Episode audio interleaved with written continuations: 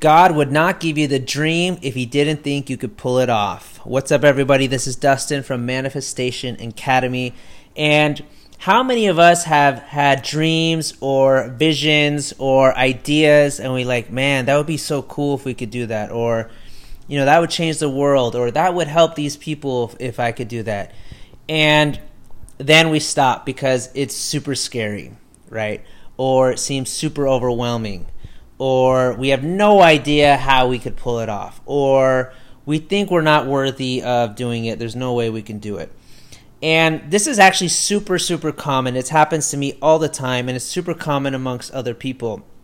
And um, a couple things that I've learned is like, first of all, I was crazy to learn um, when I, I learned that Moses. This happened to Moses actually. He he felt like he got the call from God to go and free his people. And Moses immediately said, like, why me? Like, why am I the one to do that? That can't be me. And he started resisting it. Um, he, he didn't want to do it. And in the Bible, also, there's a story of Jonah who also got the call to do something uh, really big, and he refused and he avoided it and tried to go away. He tried to escape on a boat.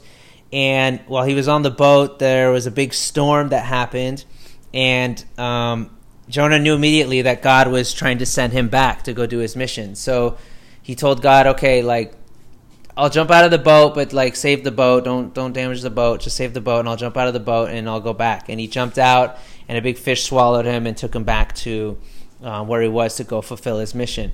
And so this is just know that what you're facing, what you fear, is super common. It happens all the time.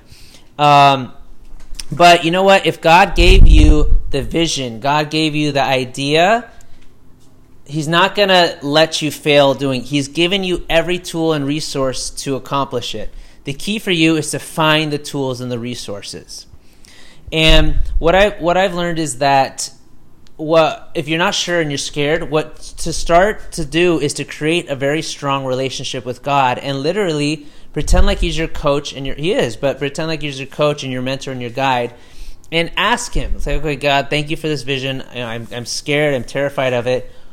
What do I need to know, or where should I look? What should I do? Please tell me what to do. And what we do a lot of times is we don't even ask that. We get so scared, we try to block it in our mind so we don't have to deal with the pressure of it and deal with facing it. But instead, ask yourself, okay, God, thank you. What can I what can I do? And you can keep it you know, it's a private thing between you and God. Like, I understand you might be fearful, and that's normal.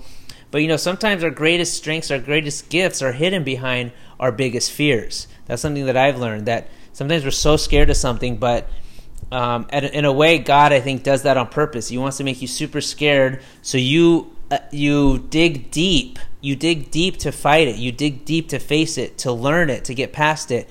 And you end up soaring. If you do that, you end up soaring eventually.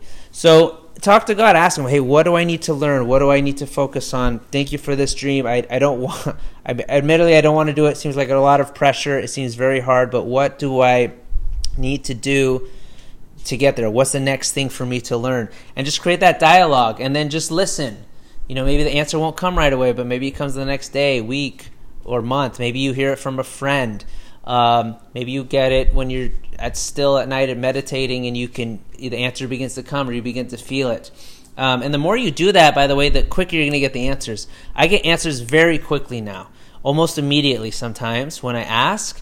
Um, and it's really empowering and it's really just awesome. It provides so much clarity and insight because I've I've worked on and trained myself to to ask God and to seek the answer and to know that and trust that he's going to be there. Like when I make the leap, he's going to put the net there to catch me. I can trust him on that.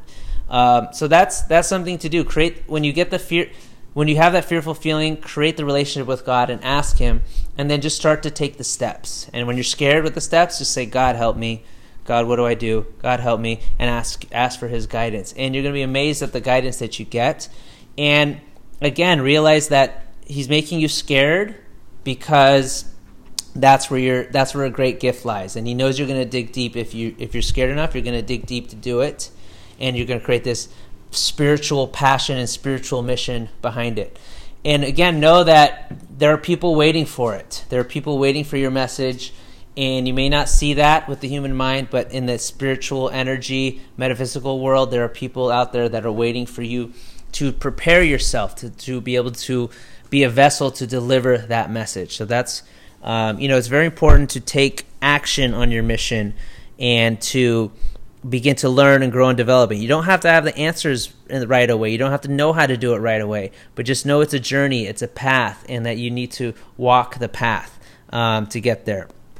And um, you know that's it. So uh, this is also a principle in storytelling. It's the I forget what it's called. It's the un I think the unwanting hero, basically the hero who doesn't want to be the hero. It's like a very common theme. Like they just they they're not out. They don't want to be the hero, but they're called and they feel as an obligation, as a moral obligation, responsibility to someone, to society, to the people they want to serve. That's why they do it. You know, in some way. So it's a it's it's a normal thing. It's a common thing. So hopefully that's a few tips on how to deal with it and how to handle it. And remember, you're I'm waiting for you to follow your mission because you're going to light me up. You're going to light the world up. And it's um, when if everybody's following their mission, that's how we create global consciousness. That's how we create global peace and global, uh, you know, unity amongst one another. Okay, guys. So I hope this was helpful. Please subscribe to our podcast. Uh, follow us on YouTube, and I'll talk to you guys soon. Bye bye.